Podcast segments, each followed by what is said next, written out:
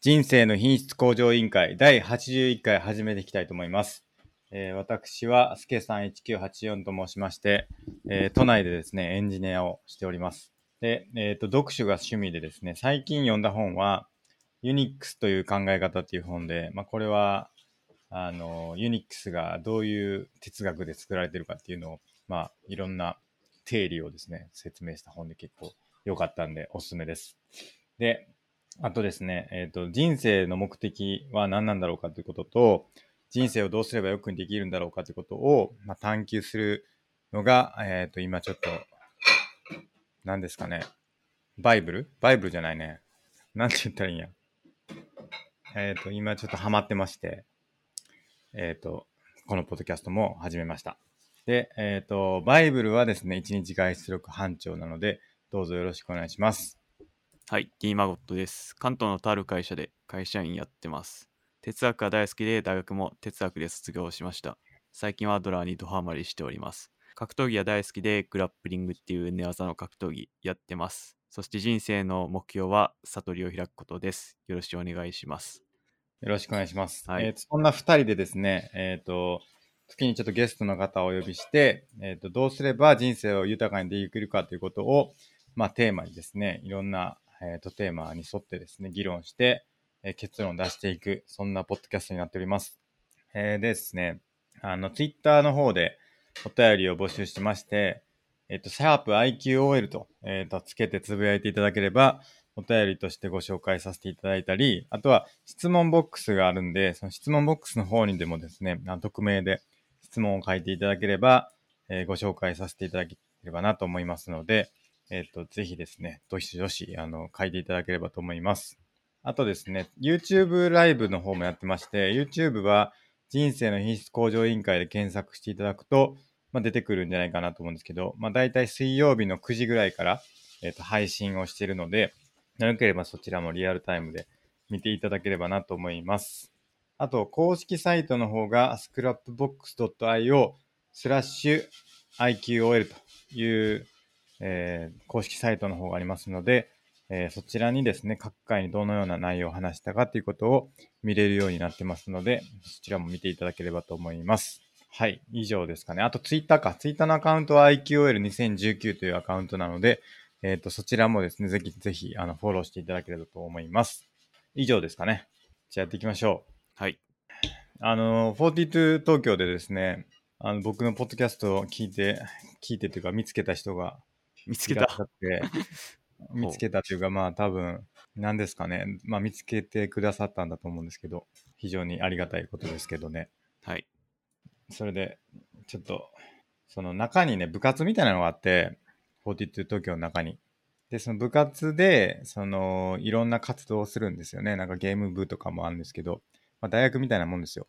で、それの一つで、ちょっとなんかインタビュー、社内、社内というか、その、42の中の人たちに向けたインタビューを、あの、してみようみたいなのがあって、まあ、それの一環で、なんかこう、音声録音して、あの、みんなに公開したら面白いんじゃないかみたいな話があって、はい。まあそれで僕のなんか、ポッドキャストも、ちょっとなんか、参考に見参てい考ただいに。たみたいですね。ほう。えー聞いていただいたみたいですけど。はい、今度は、ひょっとしたら、まあ、あるかもしれないですね。僕らの、ポッドキャストにゲスト出演があるかもしれないですね。その部活にはスケさんは入ってないんですかあのね、僕も、あの、入ってほしいっていうことで、はあい。の、入れてさせていただきましたよ。顧問ですか顧問じゃないんですけど、メン一メンバーとしてね、はい、入って、なるほど。ポッドキャストの知見を共有できればなと思ってるんですけどね。まあ、大した知見ないん で、困ってるんですけどね。はい。あの全キャスター使うぐらいしかないんで、あの、特に、 特に知見なくて困ってるって感じですね。全キャスターとサウンドクラウドを使うよみたいな。ぐらいですね。なるほど。まああと、いいマイクは買った方がいいぐらいのはい感じですから。うんはいはい。あとなんか、ちゃんと結構ちゃんとしてるっていうんでね、お褒めいただいて、ありがとうございます。ありがとうございます、本当に。あのー、ちゃんとあの、準備してるんじゃないかっていうふうに言ってた、言ってくださってたんですけど、話してることをですかそうです。はい。ほぼノー準備ですよね、毎回ね。そうですね。間違いないですね。ほぼノー準備。なんか1行2行ちょこっと書いて、あとはもうその場のノリと空気だけでやってるから、はい。ね、なかなかどういう展開になるかいつもよくわかんないですね。まあ、あとあの、スケさんが編集して余計な合間とか余計なこと言ってるのをカットしてるんで、あ、そうっすね。それでなんか整理された感があるのかなと思いました。確かに。まあ、間取ってるだけですけどね、僕、あのーカットしてるのと、その空白をカットしてるのと、あとちょっとあの、う相づちが多すぎると良くないっていうんで、相づち削ってんですよね。なるほど。まあでもそれぐらいですね。まあなんで、ちょっと僕も知識をちゃんと蓄えていけない、いかないといけないなと思ってて、はい。まあ、しっかりやっていこうと思います、このポッドキャストも。まあ、お互いこう盛り上がっていくといいですね。そうですね、確かに。はい。何かこう、つながるかもしれないですからね、いつか。ですね。うん。まあ、てことで、しっかりやっていきましょう、これも。はい。はい。じゃあ、お便りいきましょうか。お便り1通目いきます。はいお願いします。こんにちは。毎回楽しく聞いております。スケさんは半沢直樹をご覧になっているとのことでしたが、勝ち組負け組について名言が出ましたね。半沢直樹さんにゲストに来ていただいてほしいですね。とのことです。なるほど。見てますよ、僕は。見てますか、孫さん。僕見てないんですけど。です。 まだ見てないですか。はい。あのー、あれ、びっくりしたんですけど、半沢直樹、あの、追っかけ配信してないんですよね。えだから、この前ね、間違ってちょっと撮れてなくて、ー、はい。半沢直樹、ビデオ。はい。で、ちょっとしか見れなかったんですよね。なるほど。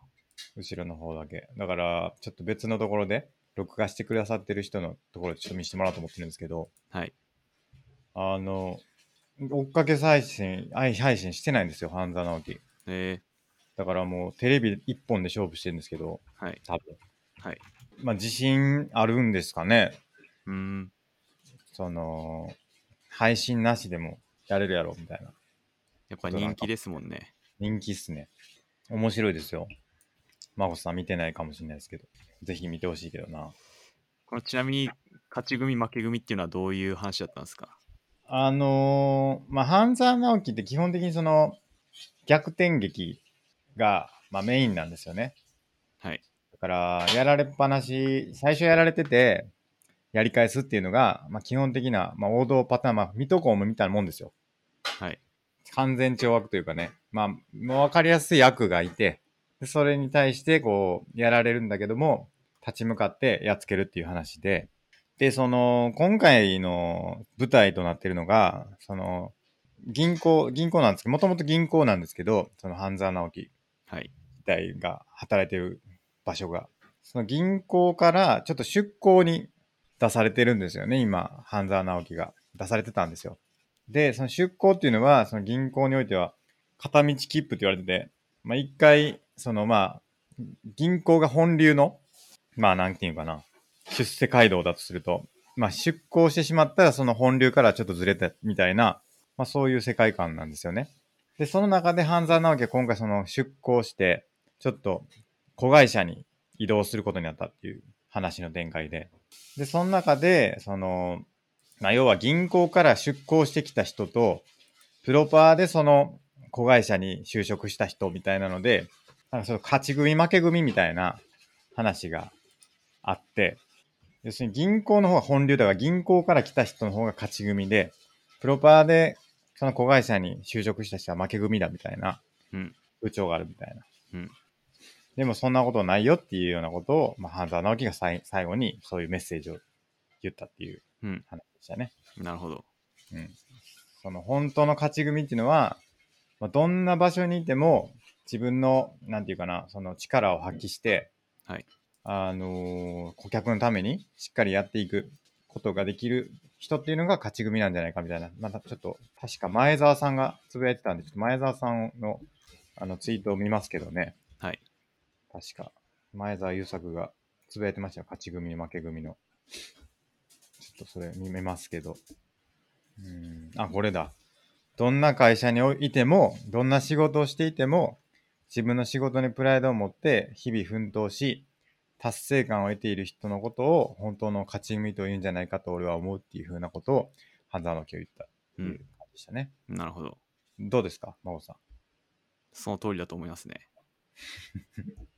まあ一つちょっと付け加えるなら、達成感より貢献感の方がアドラーっぽいなって思いました。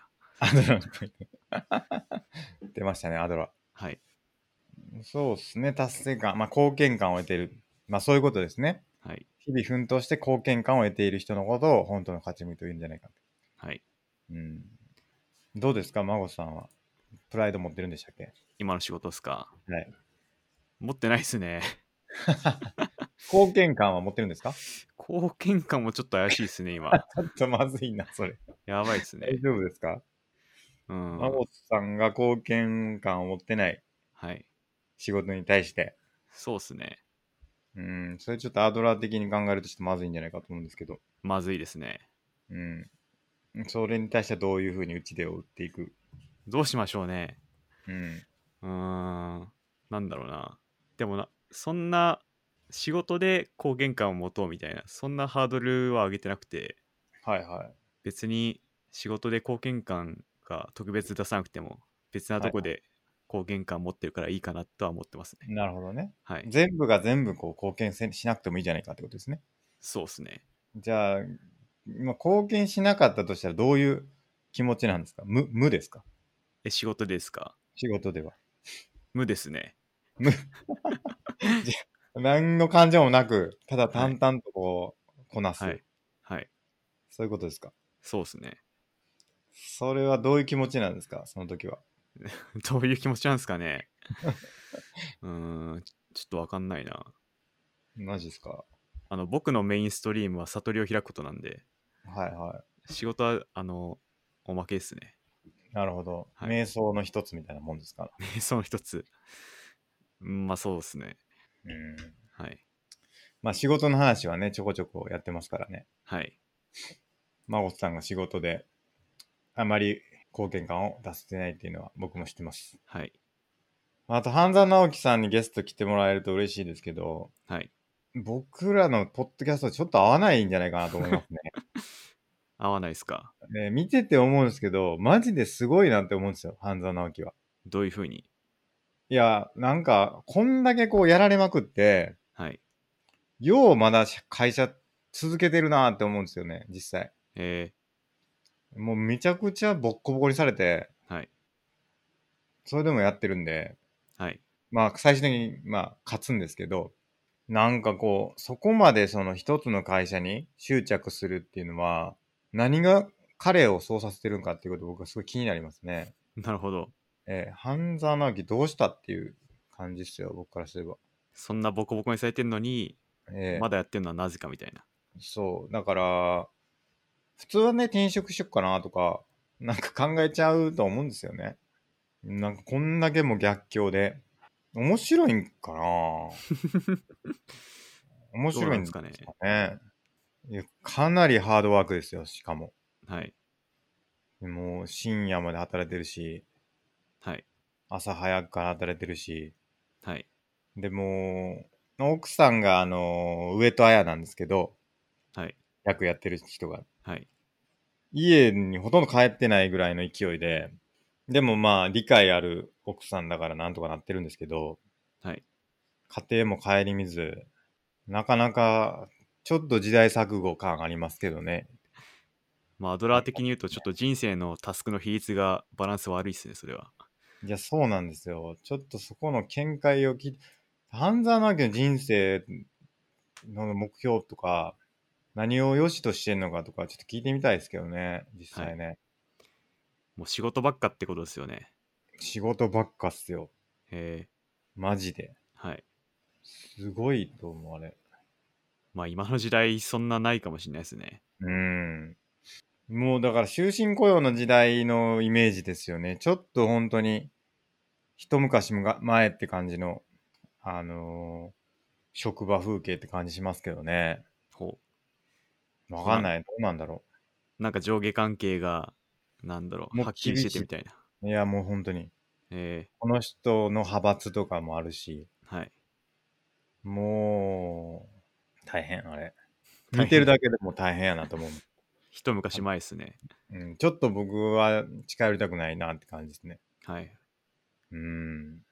どうなんですかね。銀行ってそうなのかなって一瞬思ったんですけど、今でもそうなんですかねなんかあるんですかね近くに銀行に勤めてる人いないからな。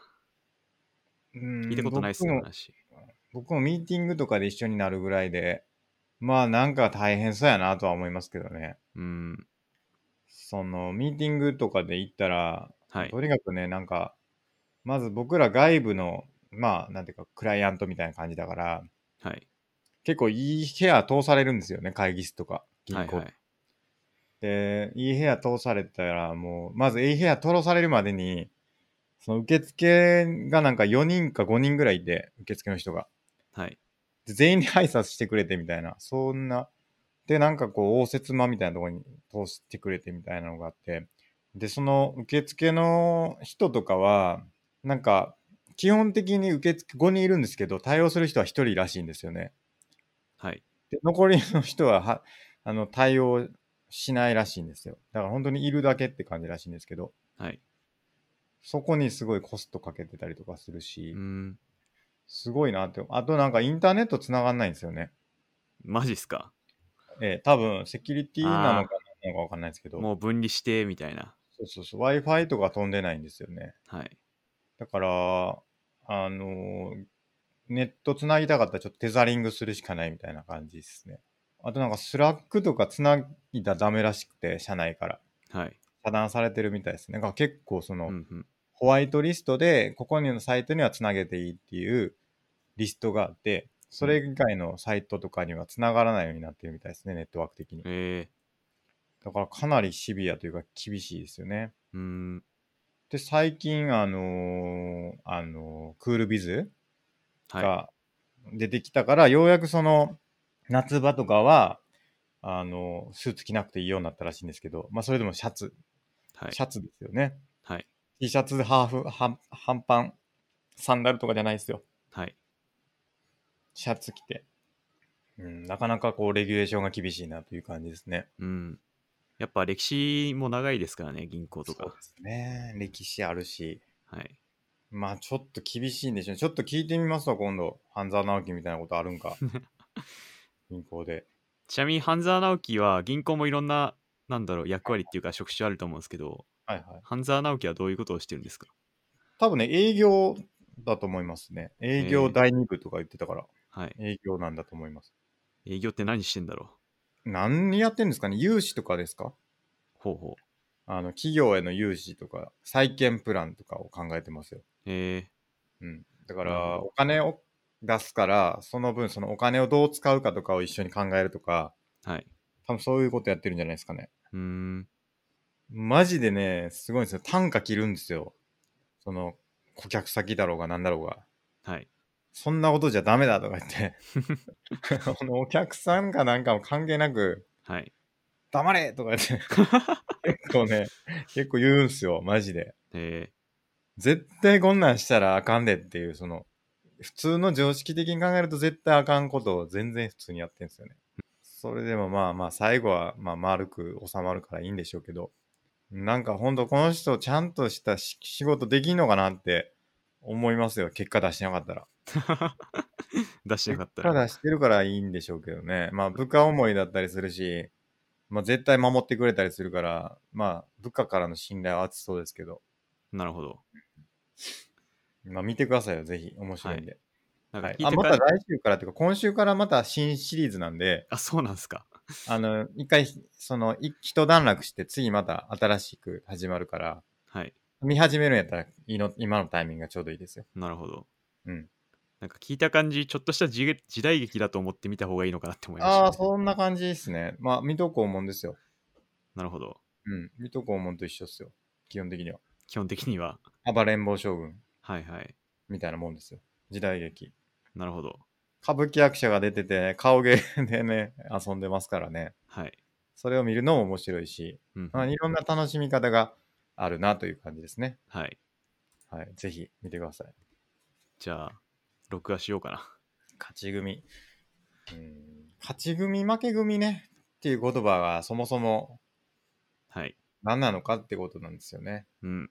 あとちょっと気になりますけどね、僕は。はい。アドラー的に考えたらその勝ち組も負け組もないですよね。うん、まあ、幸せに生きてたら勝ち組かもしれないですね。まあ確かに。はい。そのいわゆる経済的に勝ち組負け組っていう概念はないです。ないですよね。はい。うん。うん、勝ち組ね。はい。い言わないですよね、そういうニュアンスで勝ち組って。つまり、幸せに生きてた人に対して勝ち組って。そうですね。ああんんままりり。使わないですよね。はい。うん。なんか経済的に成功してるとかにうん。言いがちですよね、勝ち組って。ですね。うん。まあ良くない言葉だと思いますけどね。だかそうです ね。ら、うん、避けたい。あの、品質向上委員会 NG ワードの一つかもしれない。初めてできてかも、NG ワー ちょっと NG ワード集も作らないとね、僕らで。これはあんま使わない方がいいですよっていう。ド。うん。うん。多分いろいろありそうじゃないですか。ですね。うん。 まあ、勝ち組、負け組より幸せ組、不幸組っつった方がいいかもしれないですね。なんかそれ、なんかそういうのなかったでしたっけありましたっけな、 なんでしたっけなんだっけ幸せ組ってなんか聞いたことある気するけど。ああ。北朝鮮の喜び組のことですそうそかうそうそう そう。ちょっと近いですよね。はい。喜び組。ちょっと違うか。まあいいでしょう。はい。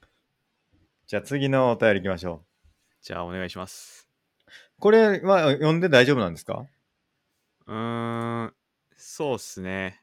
メッセ一応、あージっの、て次回収録にてお話しさせていただきますって返信したんで、したらなんて書いてきました何も来てないでです。すね。いいですよって言ってました。特には何も来てないです。来てないですか。はいまあじゃあ、まあ、特定できなければいいんで、ちょっと最初のところだけはい。覗いてきますかね。はい。あの、女性の方ではい。らしいって、まあ、自分の仕事がブルシットジョブに当てはまっていて、働くことが常に憂鬱ですと。打ち込める趣味もありません。ちなみに仕事内容は、あの、観光庁で人事の仕事をされていると。うんこの憂鬱感を晴らすにはどうすればいいでしょうかってことですね。はい。ブルシットジョブって何ですかねまあ、僕も初めて聞いたんですけど、はい。調べてみたら、ちなみに、あの、ネイティブっぽく発音したら、ボーシットですからね。ブーシッはい。ブルシットとはアメリカ人言わないですね。ト。ブーシット。はい。ボーシーですね。ボーですね。っボーシていう感じですね。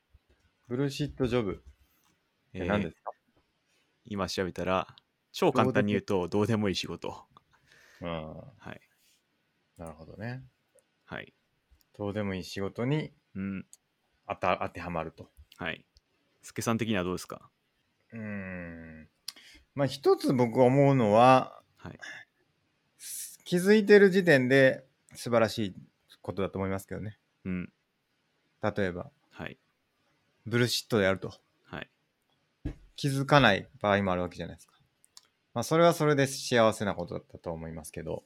だから、そのブルシットジョブに当てはまってるっていうことなんで、まあ、そこに気づいてるってことですよね、まずはね。ブルシットジョブを自分はしてるんだということを気づいてるわけですよね。じゃあ、まあだから、どうなんですかね。まあなんか、マゴットさんみたいに無になって、あの、やるか、仕事変えるかしかないんじゃないかなと思うんですけど。うん。あ、あとはあれですね。ブルシットじゃなくすっていう方向性はい。もあります。あるかなと思います。その仕事変えずに同じ仕事を、あの、ブルシットじゃなくするっていう方法があって。それは僕の、あの、もともといた会社の上司が言ってたんですけど、はい。あの、同じ仕事をやるときに、その半分の工数で、時間でやるようにする。うんと、要するにちょっと難しいじゃないですか。同じことを半分の時間でやろうと思ったらはい。難しいですよね。はい。だから、そこにこう、クリエイティビティが発揮されると。クリエイティブな仕事が生まれるっていうことで、はい。だから、例えば、何ですかね、あのー僕も、あの、い居酒屋っていうか、その、焼肉屋でバイトしてましたけど、はい。野菜切る仕事あったんですよね。はい。まあ、すごい楽しかったんですけど、まあ、一見するとルーチンワークなわけですよ。はい。ひたすら野菜切るっていう。うんなんだけど、それをじゃあどうやったら早く切れるだろうかってことを、まあ、考えて試すっていうのは、まあ、クリエイティビティが発揮されて、まあ、面白いんじゃないかなっていうふうに思いますし、まあ、僕はそこまで極められなかったから、そんな半分の時間で切れるようにならなかったですけど、はいまあなんかそういうトライアルをやってみるっていうのは一つ、あの、まあ面白いんじゃないかなと思いますけどね。うん。うん。同じ仕事をクリエイティブにやるっていう、はい。うん、方向性。うん。あとは無になるはまあ孫さんです よね。どうですか無になるにはどうしたらいいんですか、無になる。うんまあそうっすね。無に仕事をする。無の、はい無の状態で仕事をする。そんな嫌な気持ちを持たないみたいな。そうそうそう。はい。どうするんですかどうするんですかね。なんか僕的な答えは、はい。まあぶっちゃけブルシットジョブでいいと思うんですよ。はいはい。あの、そう考えてくると、世の中で本当にブルシットジョブじゃないものってなんだってなると、うん。もうほとんどないと思うんですよね。もう、ある意味全部が全部ブルシットジョブかもしれないみたい な。ほもう農業くらいじゃないですか、ブルシットジョブじゃないの。う。そうなんですかもう突き詰めると。ああ。なんかそう考えると、はいはい。なんかブルシットジョブの基準ってだいぶ曖昧だなって思ってきて、確かにね。はい、でもその逆に結構楽かもしんないじゃないですかそのブルシットジョブなら、うん。そんな責任もないかもしんないしカリカリやんなくていいかもしんないし、うん。それでしかもお金もらえてうん。あの観光庁で人事の仕事って言ったら絶対安定感も高いしはい。あの結構いいと思うんですよ実は。はいはいはい。なんかそう考えるとなんだろうな自分の考え方をちょっと変えてみたらうん。いやこれもありかなって思えてくるんじゃないかなって思ってなるほど。はいまあ実はそういう悩みがそもそもなかったんじゃないかなみたいななるほど、ね。自分の考え方を変えればこれでいいなって思えるんじゃないかなって思いましたはいはい。確かに、ブルーシットって何ですかねマジで。難いしくないですか、そうっすねうん。人にかなりよる気したな、確かに。はい僕は逆だったんですけどね、僕は、あの、孫さんと。と言いますとほとんどブルーシットジョブないんちゃうかなって思ったんですけどう。んうんだから要は、マジでなん、なんて言うんですか。その、穴掘って、隣に積み上げて、はい、その積み上げた砂をまたその穴に埋めるうん、仕事うんみたいなのってあるんですかね、まあわかんないですけどまあ、なんかこう、誰かの役に立ってると思うんですけどね、僕うは。ん多分スケさんと僕は結局同じこと言っててはいはいはい。ある意味ブルシ全部がブルシットっていうし全部はブルシットじゃないと言えるみたいなはいはいはい。結なる局ほはどその自分の中でどこにこう基準を置くかっていうことではいはいは結局は同じこと言ってる気がしててい。確かに。はいなんであのその自分の考え方を変えてみるっていうのが大事かなって思いました、まあそうっすよね。はいまあなんか結構人によるんすよね、これマジで多分。はいなんか、結構むず、その、多分ブルシットって思うジョブは人によって全然違うんでしょうね。はいその、ずーっと同じことをやり続けるのが好きな人もいれば、はいそれはめっちゃ嫌っていう人もいれば、うんだから、多分人によるから、面白いなって思う仕事はあるはずですよ。こんないっぱい世の中に仕事があるから。うんだから、今の自分の気持ち変えて今の仕事を続けるのも、まあありですけど、はいまあシンプルになんか全然違う仕事やってみてもいいんじゃないかなと思いますけどね。うん何か別のことにチャレンジしてみるみたいなうん難しい部分もあるでしょうけどね、それは。ねはい今までの積み上げてきたものもあると思いますから、うん全く違う仕事を一からやるっていうのは、まあ難しい側面はあるあると思いますけどね。うんなるほどた、だ、そこはちょっとハードルを乗り越えてやるっていうのも、うんまあ一つの手だとは思いますけど、うん、僕は開き直りをお勧めしますね左利き直り、無無無の方向です ね。ある意味そうかもしれない です。ブルシットジョブで楽な仕事してお金もらえてラッキーって思えば、すい。ごいいいものがよ逆によく感じるかもしれないみたいでな。も楽かどうかは言ってないですよ。そうっすね。すっげえ大変なんかもしれないです。大変なブルシットジョブ。うん。なるほど。そうなったらまたちょっと考える必要あるかもしれないですね。うん。はい。常に憂鬱ですからね。うん。うん。どんな時に憂鬱になりますか孫さんはじゃあ。え、仕事ですかはい。趣味の時間が削られた時あーじゃあ時間ってことですね。ジムに行けない時とか、うん。はい、え、その仕事の内容とかで憂鬱になることはないんですかいやあんまないですねうーん。なるほど。はい僕なんかは結構その、ゴールが見えない仕事をやるときは憂鬱ですね。うんはい何をこう手がかりにしていいかわからんっていうはい難易度の高い仕事をやるのが結構憂鬱というか、どうしたらいいんやろうって思ううんのが一つ憂鬱。あとはどうしてもうまくやれない人と一緒に仕事をするとか、うんなんか嫌なこと言われるとか、はいまあ、コミュニケーションの問題ですよね。アドラーが言ってる人間関係の課題みたいなので、はいもうどうしてもあの人と一緒に仕事したくないみたいな時に憂鬱に思ううんはいか、うん、ですかね、僕の場合はですけど。まあ、アドラーの主張で一貫してるのは、うんあの自分以外のことを変えようとしても意味なが意味がないっつうのをずっと言っててはいはい。なんか岸見さんとか野田さんとかカウンセリングの時よく使うらしいんですけどなんか紙の三角柱を作ってあのひ一つの面にはあの「かわいそうな私」って書いてもう一つの面には「悪いあいつ」って書くんですよね。はいはい。でもう一つの面にはこれからどうするかっていうのを書くらしいんですよ。はいはいはい。でそれでその三角柱を渡してうん、これどれについてかあの話すか決めてうん、で話してくださいって渡すらしいんですけど、えなんで、まあ、結局言いたいことはかわいそうな私と悪いあいつでずっと話しても意味がなくてこれからどうするかっていうことに目を向けていきましょうっつうーのうがんアドラー的な話なんですけどうんうんうん。まさにあのそういうふうに考え方を変えていけばもっと前向きにいけんじゃないかなって思いましたね。はいはいはい。はい。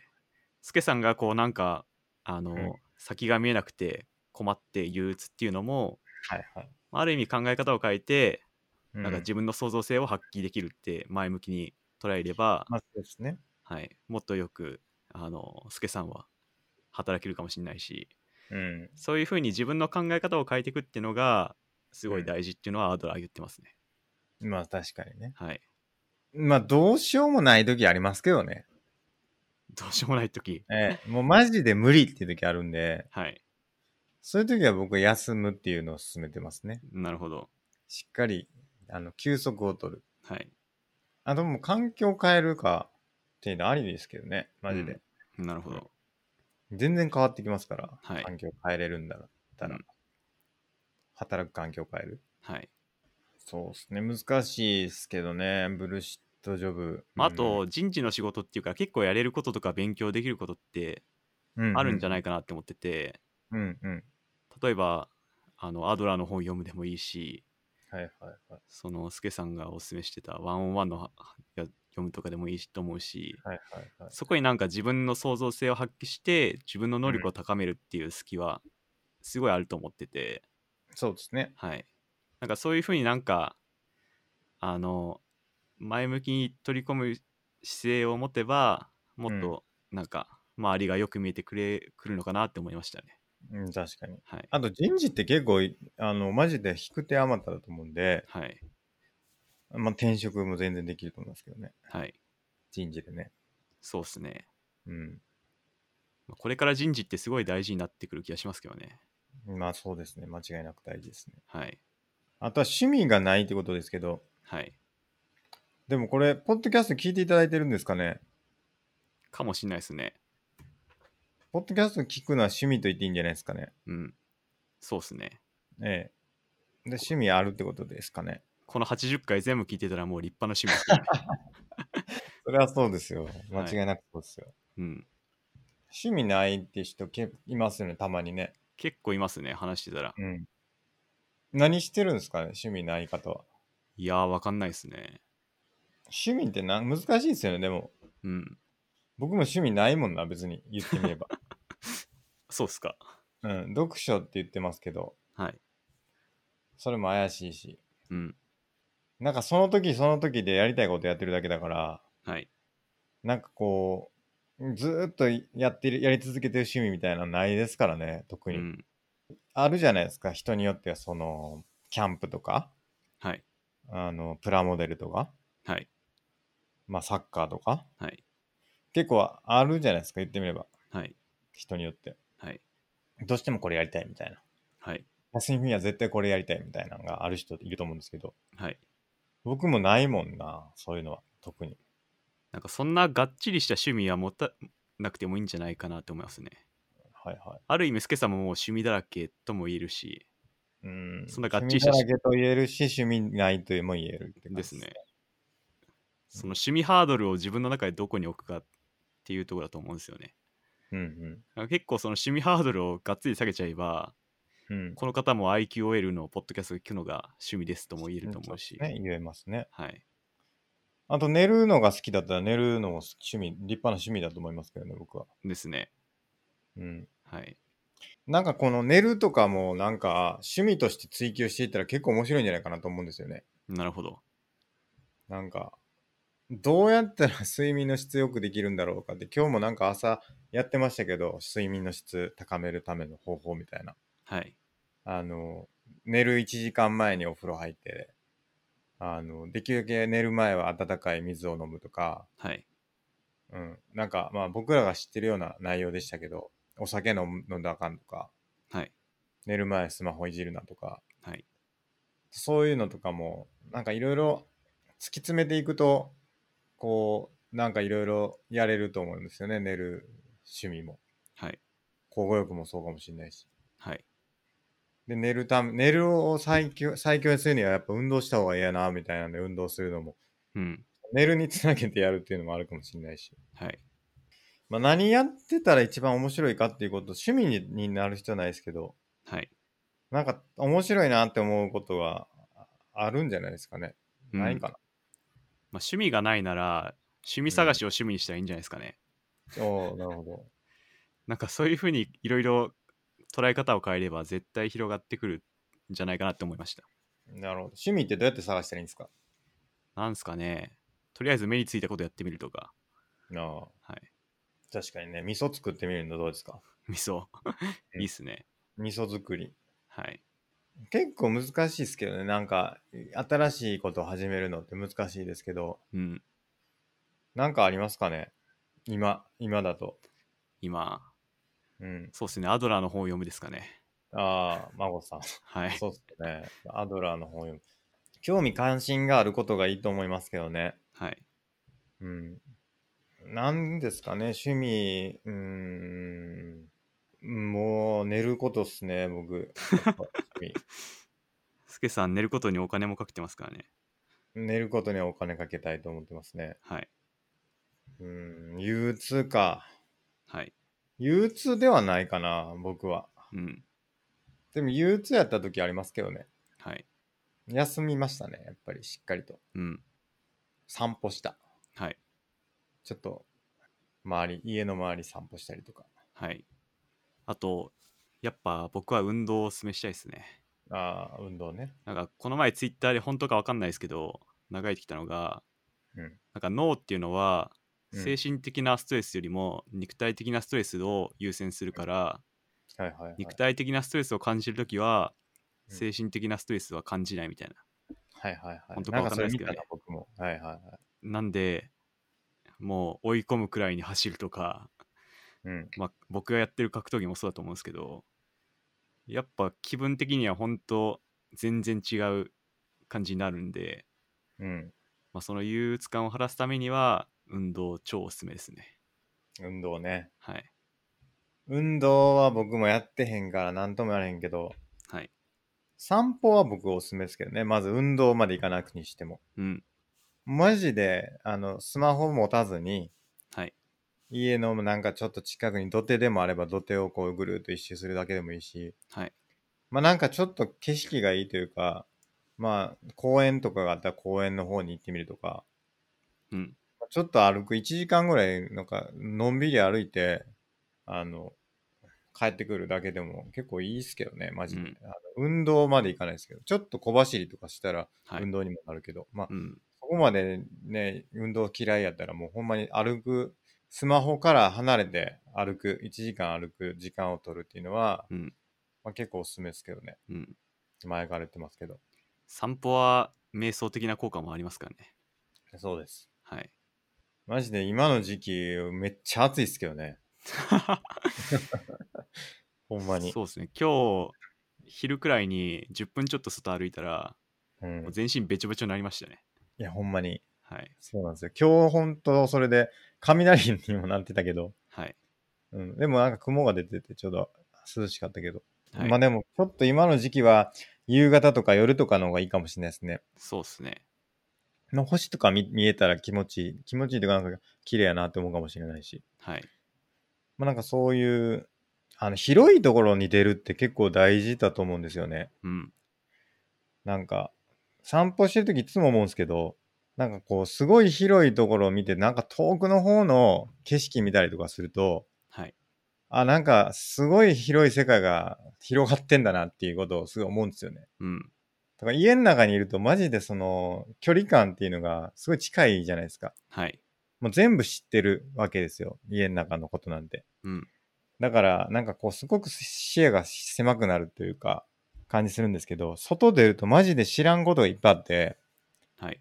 あの、ちょっとしたこう、自分の家の周りでも知らんことがあったりして、で、しかもこう、ちょっと広い、あの、空間に出ると、あ、なんか自分はすごい小さい存在やな、みたいな感じ、思うんですよね。うん。それによってこう、世界をこう、見つめ直すというか、うん。うん。まあ、別になんか、あとなんかこう、平日とかの昼間に散歩してると、なんかいろんな人がいるんですよね。はい。マジで。はい。この人何してるんやろうとか思ったりすると、なんかこう、なんか会社にいるとこう会社の人たちが周りにいるから、なんか全部そういう人しかいないんじゃないかなっていうふうな気持ちになるんですけど、はい。なんかそういう、ちょっと普段違う、なんか普段ちょっと有給取ったりなんかしてうん散歩したりすると、あ、なんかこの人って普段何してんだろうなみたいなことを思ったりして、うんあ全然違う生活をしてる人たちがいるんだなっていうのを感じれるから、うん。うん、なんか、あ別になんか、普段やってることが全てじゃないんだなっていう気持ちになりますけどね。ですね。うん。いろんなことがあるなっていううん。感じなんですよね。そうですね。うん。いろんなことに出会ってみるみたいな。そうそう。みんなこれで全然生きていってる。みんな生きていってるぞっていう風なはい。感じになるんで、おすすめですね。なるほど。まあ、運動なんかするといいっすよね。まあ、全然違うコミュニティに所属するっていうのにもなるし。はい。うん。という感じですかね。で、なんかアドラーで大事っつってんのが、うん。貢献感と所属感なんですよね。はい。どんな形であれ貢献感があればあの前向きに物事に取り組めるし、うんあと所属感があればあの、安心して生きていけるみたいなっうんうん、うん。ていうのをよく言ってて、なんかこの2つを意識してなんかいろんなことを探してみれば、うんうんいい感じに物事が回るんじゃないかなと思いました。貢献感と所属感ですね。はいはいうんうんなかなか貢献って難しいですけどね。はいそうっすねうん、貢献できることを今すぐ考えてくれって言われたらなかなか難しいですけど、はい所属はできるかもしれないですね。うんなんか、あるんですかね、所属。もう IQOL メンバーっすよ聞いてくれるし IQOL んメンで、バはいええそれはそれはそうっすね、間違いないです。あとね、あの、交互欲ね。好よく、ええ交互欲もおすすめ。だからら、運動、散歩、交互欲、うんまずそれやってみてほしいなって思いますね。はいで、IQL メンバー所属。はい会員にね、会員えーなってもらって。はいあとな何があるかなバンジージャンプとかやってみてもいいかもしれなバい、ンジーいきなりぶっこんできましたねなんかこれやったことないことをちょっと思い切ってやってみるっていうのははいいいかもしれないですね。うん世界変わりますから。はいあとなんか自転車でなんかギネス取った人最近出てましたね。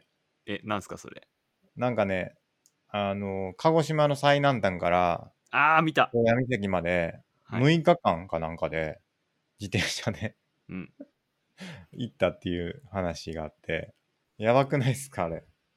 見ましたなんか最南端の岬から最北端の岬岬でしたっけそうそうそ。はいはいうマジです。1日600キロとかはいらしいっすよ。6日半で、列島横断、列島縦断か、自転車で、はい 2600キロを6日間で。はいやばいでしょう。ろうん1日400キロペースはい。従来のタイムを1日以上短縮はい。したらしいですよ。スケさんもなんこかれ自転車え乗った話しなかったでしたっけ、前。えええ僕はあの、琵琶湖一周しました。おうそれが200キロでした。へえ。ちょうど一周200キロで、琵琶湖は。はい。 19時間かかりました。200キロで。 19時間。ええで、この人は、その倍をはい。 1日走ってますからね。はい。やばくないですか ?1 日、連日400キロ前後で、はい。で、僕1日だけやってもうヘッドヘッドになって200キロですから、はい。すごいなと思って。はい。なんかここんなにこう柔軟までややる必要ないですけど、まあなんかちょっと自転車で遠出するとか、うん。もうなんか面白いんじゃないかなっていう。はい。結構運動になりますしね、自転車は。うん。うん。いいかもしれない。うん。そんな感じかな。うん。なんかまあちょっといろいろありますよ。なんか、はい。なんか興味ある、あの、こと、ほんまにちょっとでもあれば広げますよ。そこからまたはい。もらえればね、僕らでね。なるほど。それで面白いことそう考っすえらね。れるんで、また、はいちょっと、なんかやってみましょうう。っていうん感じですかね。はい。はい。頑張ってください。はい。まあ、休むのは大事ですから。はい。はい。ありがとうございます。はい。ありがとうございました。じゃあ、今週のアドハンマーのコーナーいきますか。今週のアドラーハンマー。えーっと、スケさんがなんかツイートで敵と味方に分けるの良くないよねみたいなこと言ってて、ああ、はいはいあの、アドラー的には、はい。はあの、みんな味方だって思えたらいいかなって思いましたね。い。そうですよね。はい。僕もそう思います。これはね、ちょっと見たものがあって、見たものが、ちょっとこれエアリプっぽい感じでしたね、僕の中でも。あーあの。エアリプ良くないよっていう 話をしたばっかりの中、はいエアリプをしてましたけどね、非主張的な依頼ですね、これは。非主張的なちょっと、いいこと言っちゃったんですけどね、はい。ちょっとそれ見ますね。はいと。ちょっとそれ取り上げますね。エアリプじゃな,、ないように。あ、これこれ。あの、自分の周囲には、味方の顔をした敵と、はい。味方の顔をした他人と、はい味方の顔をした本当の仲間の3種類の人がいて、うん。大切なのは誰が敵で誰が他人で、誰が見た方なのかを見極めること。うん。敵や他人のために大切な時間を使ってはいけない。本当の味方のために尽くすことが、あなたの幸せや自由につながりますっていううん。ことを、はいまあ、教わったっていうツイートをしてる人がいて、はい。なんかそもそも良くないんちゃうかなって思ったってことですね、僕はこれが。うんその通りだと思います。うんはい。まあでも時間有限っていうのはまあ確かにその通りですけどねはい。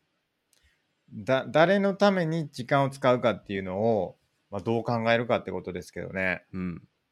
貢献感を誰に持つかっていうかそのまあ時間は有限なんでそはのい特定の時間だけを使いなさいって言われた時に、じゃあ誰に対して貢献するかってことになるじゃないですか。うん。その時に選ぶっていうことは、まあ、ある種敵味方の区別をしてるんじゃないかと言えなくもないですようね。ん。どうですかまあ、僕としては時間が有、時間が有限だからこそ選ばなくていいって言えるんじゃないかなと思いましたね。ほうほまあ、多分これあのヒュームの間違いを犯しててあうのん事実から指針を導き出すことはできないっていう話だと思うんですけど、う。はいはいはい。この時間が有限だから選びましょうっていうのは、まあ、論理的には成り立ってないと思うんですよね。はいはいはい、はい。逆に僕はあのだからこそあの選ばない方がいいんじゃないかなと思いましたね。え事実からまあ、え、ちょっと待って、時間が有限だからこそ、はいその有限な時間をはいどう使うかを考えましょうっていうのは論理的に正しくないってことですかはい。それはなぜですかあの事実と指針の間には関係性はないからですね。ああ、そういうことか。はい。逆に選だからこそみんな分け隔てなくあの味方として接しましょうとも言えるんじゃないかなと思ってて僕はそっちのの。方がいいと思うんですよね。うんうんうんは。い。なんか似たような話で、はちいょっと似てるかどうかわかんないですけど、その、予定は、予定は、その、なんだっけな、入った順に処理した方がいいっていうか、うん。優先順位とか考えない方がいいよっていうことをはい。ツイートで見たんですよね。ほ要するに、誰かとの予定があった時に、う。はい。もうそこは先着順でうん。決めると。はい。決めるべきで、その時になんかすごい重鎮というかめちゃくちゃ大事な人から別の予定が入ろうとしてるから、はい。すでに入ってた予定をキャンセルして、そっちを優先順位上げてその処理するっていうのは、うん。まあ良くないんじゃないみたいなことを言ってて、はい。かなりそれに近い気がしましたね。うん。なるほど。うん。嫌っすよね。なんか、あ、これ俺自由、需要やと思われてなかったね、みたいな。そうですね。まあでも場合によるかなっていう気がしましたね、正直。 本当っすかはい。なんだろう本。当にやったかな僕いいねしたような気がするけど。なんかちょっとしたいつでもなんだろうまあ言ってしまえばいつでもできるようなことがはい。先に予定入ってて、うんなんか人生に一度しかないようなチャンスが巡ってきたらそっち行っちゃうなって思いましたね。 確かにね、はい。なんだっけな。えいいねしなかったかな。あ、これこれこれ。重要度に合わせてよ約束をリスケしない方が人生は楽になるし、結果的に得する。はなんかこう、自分がそうしてるってことは、その要するに約束をリスケしてるような生活を送ってると、はいまあ、そういうふうに周りもしてんじゃないかっていうふうに思ってしまうから、うんだからこうなん、なんか周りに重要だと思われる人間じゃないといけないみたいなうん、脅迫観念を持ってしまうから、はい。そういうことやめてみたら楽になるよみたいな話でしたね。なるほど。だから、もし相手にリスケされたりキャンセルされた時に、はい。なんかこう、普通に、まあ、よっぽどのことがあったんやろうなっていうふうに、相手を信頼できるようになって、うんあの、自分はその先着順に淡々と約束を守りはい。守るだけでいいから、すごく判断とかもしなくて、うんこう、穏やかな状態で入れられると。うん。もしそれをこうなんかこう重要度に合わせてリスケとかしてたら相手もなんか相手がリスケした時にはい。あ自分より優先度の高い予定が入ったんやなみたいなことをちょっとなんか疑心暗鬼になってしまうみたいな、はい。まあ、そういうことだと思うんですけどねうん。なんかちょっとうん YouTube が止まってる気がするんですけど、あ本当ですか、はい。なんでだろうでもう一回言うとはそいの、要は重要度に合わせて約束をリスケしない方がいいよってことですね、はい。うん、なんか僕は場合によるかなって思いますけどね。今多分、人との約束の話だと思いますけどね僕はこれ、はい人との約束をこうよっぽどのことがない限りははい。優先順位とか考えずにうん先に入った方を優先する方がいいですよね、絶対ねそうですね。よっぽどのことがないよっ限りぽは。ど書きがない方はい。なんかこうすごいリスケしまくる人とかちょっと嫌ですもんねやっぱりまあ、しまくるは嫌ですね。どうしても難しい時あるあるでしょうから、はいまあそれはしょうがないですけどねまあでも、あの我々毎週水曜日収録してますけど、うんスケさんが前日になって、水曜日、あの羽生さんと話せることになったから、ちょっとリスケでって言われたら、僕は全然納得しますよ。そうですね、はいこの、まあ、水曜日のやつは、まあ、あり割と緩くやってますからね。はい。水曜日じゃなくなる時もありますしね、僕らの都合で。ですね。ええまあ、その敵味方の話は、はだいか。ら、何ですかみんな味方ですと。みんな味方でね。はい。まあ、むしろ、誰が味方で、誰が敵かって決めてるのは自分だから、そうですね。客観的に敵味方があるわけじゃないよっていうことですかね。まあ、そうっすよね。はい。味方の顔した敵とか言ってますけどね。敵の顔した味方とか。はい。何なんだって話ですよね。何なんだ味方とか敵って。そうですね。な、何をもってその敵とか味方って判断するんですかね。はい。多分そうやって疑心暗鬼になって、うんあ、の探してたら多分あんま良くないですね。うん。はい。ブッダとか絶対言わなさそうやも んな。人が味方とか、あんまり。あの僕最近いろんなそういう話話っていうか、まあ、そういう本たくさん読んでるんですけどはい。結局みんな同じこと言ってる んですよ。はいはい。あまたありのままかみたいなね。あはいはまいたこの話してるよみたいな。はいは大体同じこと言って同じこと言ってるんですけど、い。そうっすよね。そうそれはどこにも敵と味方を見極めましょうなんてどこにも書 いてない。見たことない、確かに。はい、確かに見たことないな。まあ、むしろ利他的に生きてあの、はいはいみんな仲間だと思いましょうっていう方が圧倒的だと思うんで、確かにな。はい見たことないわ、確かに。言われてみれば。はい敵と味方をしっかり判別できるようになりましょうって。はい、ないっすね。一切書いてないです。書いてないですね。はいじゃあ、それは間違ってるってことですね。まあ、残念ながらそう間違ってますね、敵味方分けるのは。うん。はいまあだから、さっきもちょっと言ってましたけど、そのどうしてもこの人とうまわへんなとか、はいやられへんなって、あのうまくこう、噛み合わへんなみたいな人っているじゃないですか。はいどうしても。はい、それは別に敵じゃないですからね。うん、まさにそうっすね。どっかであるんでしょうね。でもなんかこう、はい、自分に問題が。うん、この人ちょっと苦手やなって思ってる心が、 はい、そうさせてしまってるんじゃないかってことを僕はいつも反省してるんですけど。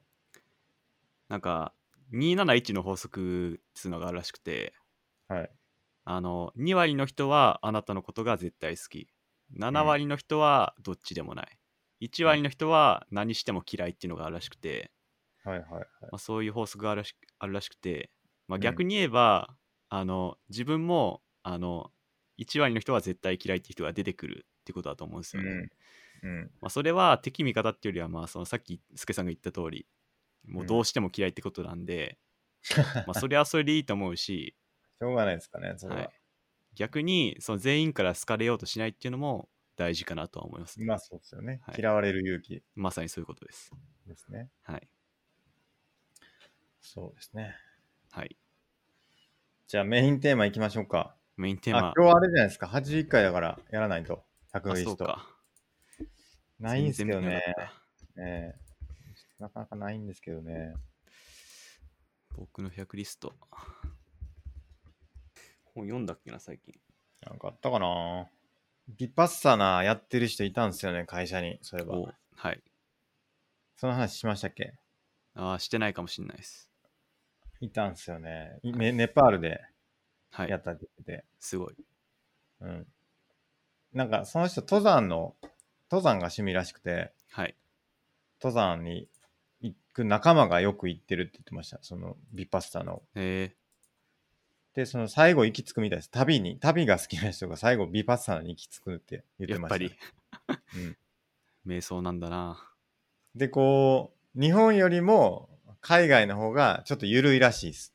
はいあの、瞑想しながらおしおならする人とかいいるらしいんですよね。はい海外だと。うん日本はでもそんな空気ないって言ってました。ほでも出ちゃったらどうするんですかね。うもうやむなしじゃないですかやむなしっすよね。多分日本人はなんか、鎌倉仏教の禅の考えを無意識に引き継いでる気がしててはいはい。あのみんな黙って少しでも動いたらあのピシうんみたいな、うんそういうイメージを引きずってんじゃないかなって思ってて、うんうんうんまあ、多分本質的にはビパッサナはそれとは違うと思うんですよねうん。ただでも、その呼吸に集中するはいのを3日間やるらしいんですよね、まずは。はい3日間は呼吸、自分の呼吸にマジで集中して、はいあの、で、その残り7日間は別の部部分、全身に集中を変えていくらしいんですよね。はいで、まあだから、最初の方はそのざわざわしてるけど、最後の方は結構シーンとしてるって言ってましたね。えうん。ー、なるほどだんだんみんな整ってきて。はいでもなんか、逃げ出す人もいるって言ってま逃しげた出すどうしてもきつくて。はいあとなんか他の瞑想法と混ぜちゃいけないってすごい言われるだって言ってましたね。えうん。なんかそれはすごい良くないらしいんですよ。ー、はい何かよくわかんないですけど。なんはかいそれはすごい言われたって言ってうーんなんでだろうた。ね。なんか混乱して抜けれなくなるって。え瞑想の、なんかいいび、いびつな状態になっちゃって。ー、はいで、推奨されてるのは朝に1時間、夜に1時間やって、はいで、年に1回はその10日間のそのビパッサーナにうん来るのが、まあ推奨らしいですね。えー、なるほど。なんかめい、あのハラリははい。 1年に1ヶ月は瞑想修行に行ってるし、マジですか。 1日2時間は瞑想してるらしいですから、えー、いすごいっすよね。や、ほんと瞑想もどの本読んでも出てきますね。うん。瞑想もマジで、こうなんだろうな。なんか真髄を得てる行為の一つかもしれないですね。そうですね。はい。あ、また瞑想かよみたいになりますからね。本読んでた ら。で、やっぱそのハラリーは瞑想がなかったら、あの、サピエンス全史書けへんかったって言ってすげえ。書いてありましほうほた。うん。瞑想のおかげで、やっぱその内面とみ向き合うことによってうん、知識が整理されたってう。書いてへました。うん。え。なるほど。 100回近づいてきましたね、ポッドキャストね。来ましたね。あと20回くらいか。あ と20回弱ね。はいかなりもう近いっすよ。はい。あとは特にないかな、新しいのは。なるほど。はい。で、リングフィットアドベンチャーもうすぐクリアできそうっす。結構長いことやってますよね。長い、もう今148日ぐらいやってるんかな。はい。半年近くになりますけどね、もう、その、やった日付ベースで。うん。もう最近辛くて辛くて、はい。 10分が推奨っていうか、10分経ったら、こう、もう今日はここまでにしませんかって言われるんですけど、はい。その10分がもうなかなか来なくて、もう辛いってなってて、はい。もう大変、大変ですね。大変な気持ち。 うん。そのね、僕らの、あの、な仲間内でもう一人やってる人いるじゃないですか。はい。やばいですね、あの人は。結構ガチでやってる人がいますガね。チで、まあ、 やりすぎやろって思って。はい。だからレベル1固定でやってるとか言ってましたし、はい。僕はもう一番楽な、一番攻撃力の出る技で、その中でも一番楽なやつで、なんとか進捗させてるんですよね。はい。もう、スクワットは1日1回はやれたらいいなって思うんですけど、スクワットめっちゃしんどいんで、スクワットは1日1回までって決めてて、うん。 1回であの、い30回やるんですけど、32回かな。はい。それがもうしんどいです。万歳スクワットって言って手上げながらスクワットするんですけど、めっちゃしんどい。うん。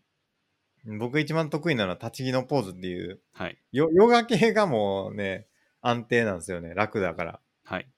ヨガヨ系。ガの技ばヨガの技ばっか使って敵倒してますよ。はい。うん。まあもうすぐクリアできそううです。ん。まあでも、比べずにね、クリアできたら、それはそれで素晴らしいと思います。じゃあ、マゴスさんお願いします。僕もこれと言ってないな。はいっすか。なんか本は結構いろんなの新しいの読んでるんですけど、はいはいはい。いや、いいじゃないですか。はい。なんか結構同時並行で僕読んでて、うん。なんか一冊がっつりタイプじゃないんですよね。はいはい。スケさんはどうですかうん、僕も同時並行ではありますけどね、今気になってるものを読んでますね、いつも。うん。僕も3冊4冊くらい同時並行で読んでるんで、うんうんうん。今はまだその途中みたいな感じですね了。はい。じゃあ、はい。メインテーマいきましょうか、このメインテーマ、 誕生日前にそれいきます。いきましょう、これ。あの、僕、最近誕生日だったんですよ。おめでとうございまあすり。がとうございます。おいくつになったんですか僕、30になりました。あおめでとうございます。はい。とうとう、ありがとうございます。大台にはい。乗りましたね。はい。で、そのはい誕生日前日に美容室行ったんですけど、はいはい。あの、美容師から、ちょっと、と頭皮が来てますと。ち ょっと危険なんで、ちょっと対処した方がいいですよって、なるほ ど。あの、しありがたいアラートを出され まして、アラート。アラート、育毛アラート。そうです、育毛アラート出されまして、はい。これちょっと男性には避けて通れないテーマだなと思って、なるほど。メインテーマとしてどうかなみたいな。で、そこでなるほ美ど容室で言われたのは、とりはあい、えず炭酸シャンプーだなみたいに言わ言われましたね。へえ。知ってますいや、わかんないです。なんか、その名の通り炭酸でシュワーっていうそのシャンプーで、まあ、それがいいらしいんですよ。まあ、具体的うにん科学的にどうかは知らないですけど、はいはいはまあ、それをとりあえず勧められて、い。うん。あと、親に、あの、誕生日プレゼント何何欲しいって言われたら、あの、僕が育毛剤っつったら、あの、送ってくれましたね、育毛剤を。 おー、はい売ってんですね。まあそうですね。で、あと自分でその炭酸シャンプーを Amazon で買って、はいはいはい。あの、ちょうど30になったし、ガチ対策に本腰を入れ始めたという。なるほど。はい。炭酸シャンプーってその、どんな感じなんですかなんか僕が買ったのは、あの、スプレー缶にシャンプーが入ってて、はいはいはい、で、はいプ。シューって本当は泡みたいのが出てくるんですよね。なるほどなるほど。で、シャカシャカって振ってプシューってやって、はいはいはい。なんかメレンゲみたいなプシューで出てきて、はいはいはいそれをでシャンプーするっていう、そういうもんで。えー、なるほどね。はい。どうですか効き目は。わかんないっすね。どうなんですかね。 ちなみにその美容院の人には、なんかこう、はい。その、なんていうんですか、ヘッドスパみたいなの勧められなかったんですかああ、す勧められてますね。やっ毎てま回すかどうですかいや、やってないっすね。あ、そうっすか。はい。僕、毎回やってんすよ。はい。ヘッドスパ。はい。いいっすよ、やっぱり。やっぱそれが効いてんのかなそれが効いてるかわからんですけ ど、あのーや、やった前とやった後で、はい。あの毛穴の様子見してくれるんですけど、へあの、いいっすね。みたいえ、なマイクロスコープみたいので。そうそうそうそう。へーなんかね、iPad につけて前は撮影しましたね。はその、レンズみたいなやつ。あ。はいはい。あとなんか、その、頭皮の、なんていうか、汚れを見せてくれるんですよ、最後。はい。洗った後に。はい。で、こう、乾燥してますね、とか、そういうのを教えてくれるんですよ。へえ。僕の、僕は結構乾燥肌っぽいですね、どうやら。ああ、そうなんですね。そう乾燥気味ってよはいよく言われる、なるほど。うん。あとなんかそのシャンプーの洗い残しがちょっと出てますね、とか、はいはい。そういうのが教えてくれるんですよね。うーん。だからしっかりシャンプー落としてくださいとか、はい。なんか結構いろんなことを教えてくれるから、はい。あまあおすすめっすよ。うーネッんト。とかはなるほど。寝ちゃうしね。はい。寝ちゃう。うん、寝ちゃいますね。うん。育毛剤は何を送ってもらったんですかなんか、なんだろう。安いヘアドリンクじゃなくて、結構ガチめなやつを送ってもらいました。えーはいなんか、スケさん、はい僕より結構年上だと思うんですけど、はいはい。全然ハゲてないじゃないで すか。スケさんそうっすねは、なんか、対策してるんですかいや、まあヘッドスパぐらいですよ。へえ。ヘッドスパに行ってるというか、そのやってるのと、はい。あと僕はあの、なんだろう、整髪剤っていうんですかね。はい。ワックスとか、はい。ああいうの一切つけないんで、はい。そういうのもいいかもしれないですうね。ん。うん。あと、やっぱりあるのが遺伝。ああ、遺伝か。スケ家はどうなんですかまあまあ、ありますよ、髪は。ある方ですよ。ああ、やっぱそうなのかな。うん。ただ、親戚のおっちゃんはめっちゃハゲてますけどね。はい。なるほど。うん。なんか、孫っと家は、はい。なんか特に母方の方が怪しくて、 なんかそっちを受け継いだ可能性ありますね。なるほど。はい。どうするんですか、孫さんは。もし、亡くなってしま ったら。もう坊主しかないですね。坊主ですね。てか、でも、孫さん結構短めですよね、髪がね、そもそも。そうですね。そんな長くはしてないですけど、はいはいはい。なんか変に抗うのは嫌なんで、はいはもう努い。力スキンヘッドですかスキンヘッド最悪そうですね。はいはいはい。もう抗う、抗ってもどうしようもできなかったら、もう短くするしかないですね。なるほどなるほど。はい。僕の友人で結構来てる友人がいたんですけど、はい。なんか、はや、生やしてましたね。どういうふうにあのー、生やせるんすよ。なんか植毛とかです1か本いくらみたいなやつ。あそうそうあ、そうはいはい。めちゃくちゃお金かけてましたけどね。あの、ルーニーとかやってたやつですかなんですかね、わかんないですけど、はいかなりもう1本いくらとかのへえ世界。マジで。なるほど。いくらって言ってたかなはい。 ?1000 円とか。まあ、あとは、あの、飲み薬とか最近 AGA とかあるじゃないですか。はいはいはいあれも効くらしいですね。うーん。なんか安くて月3000円ちょっとくらいからできるらしくて、はい。あの、プロペシアっていう飲み薬を飲んだら、うん生えるらしいっすよ。なるほどね。なんか美容師が言ってましたね。そのえ違ーうお客さんやっぱ詳しいねではいはい。飲んだ人がいて、むちゃくちゃ生えてたみたいな。そんなすぐ効果出るもんなんですね。まあ、すぐかは分かんないですけど、うんうんまあ、効果は出たらしいですね。えーはい。結構やっぱ美容師さんに髪の毛の状態見てもらうのははい。いいですよね。そうっすね。うん。なんか白髪とかが僕結構ひどかったんですよね。はい。ちょっと前まで。はい。なんか、すごい分かりやすくて白髪って。はい。なんか、如実にこ何ヶ月ぐらい前、なんかストレスあったんすかみたいな感じで言われるんですけど、はい。ああ、あれかなみたいな。え、そんなにそんな感じっすよ、マジで。そんなレベルで、なんか、そのタイミングの時に生えた毛だけ白くなってんですよ。はい。要は、間だけえー、根元は黒いんだけど、で、先の方も黒いんだけど、その真ん中だけ白くなってる髪の毛とかがあってうん、それがもう本当にマジでストレスのタイミングと一致するんですよ。そんな顕著に。うん、かなりすごいわかりやすく出ますね。え白髪は特に。ー、なるほど。で、僕、白髪めっちゃ、ま、悩まされてたんですよ、最近というか、ちょっと前。はい。 1年ぐらい前ぐらいから。はい。最近全然なくなって、えやっぱストレスなくなったからやなと思って、ー、うん。すごいいい感じですね、だから最近は。なるほど。うん。だから状態かなり反映しますね、髪は。えー、そうなのか。抜け、抜け毛はどうなんだろう。でも抜け毛もね、円形脱毛症とかになってる人もいますからね、ストレスで。はい。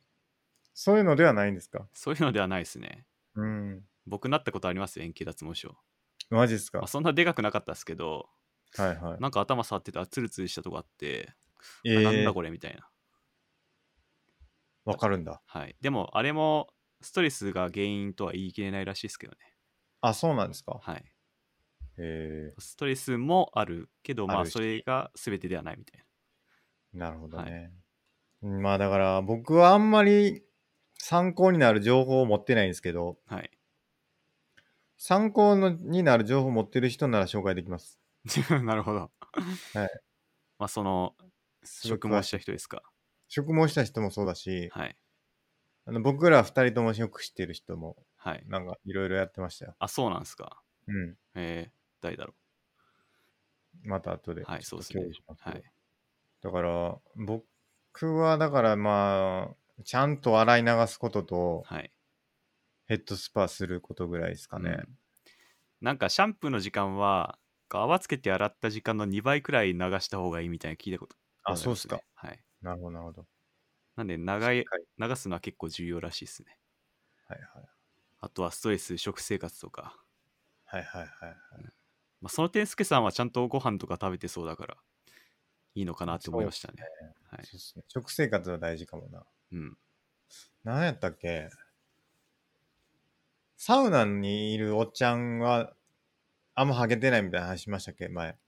なんか、肌が綺麗は聞きましたけど、あ、そうだ、そうだ、そうか。はいハ。ゲてるか割と。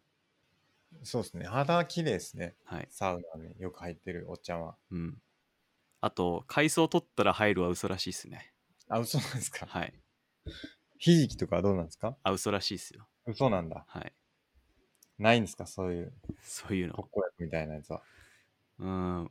やっぱ、タンパク質は取った方がいいはよく聞きますね。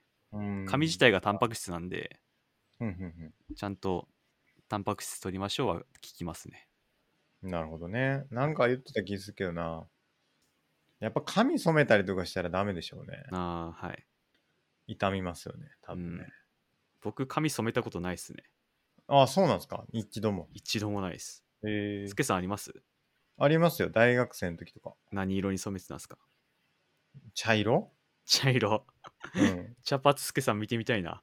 茶髪でした。茶髪で、かつ、あの、ロン毛でした ね。ロン毛って言ってましたけど、これ、肩ぐらいまでありました、髪の毛。すごい。見てみたいねな、それ。うん、すごかったな、あれ、あの時期、へうん。かなり長かったね、髪の毛は。え、なるほど。そんなとこですか、今日は。はい。なんで、はい。いい対策があったら、ぜひ教えてくださいと。教えてください、ぜひ。はい僕も対策していきたいなと思います。はい。はい。じゃあ、今日はこんなとこですかね。そうっすね。はい。じゃあ、本日もご視聴ありがとうございましたあ。りがとうございました。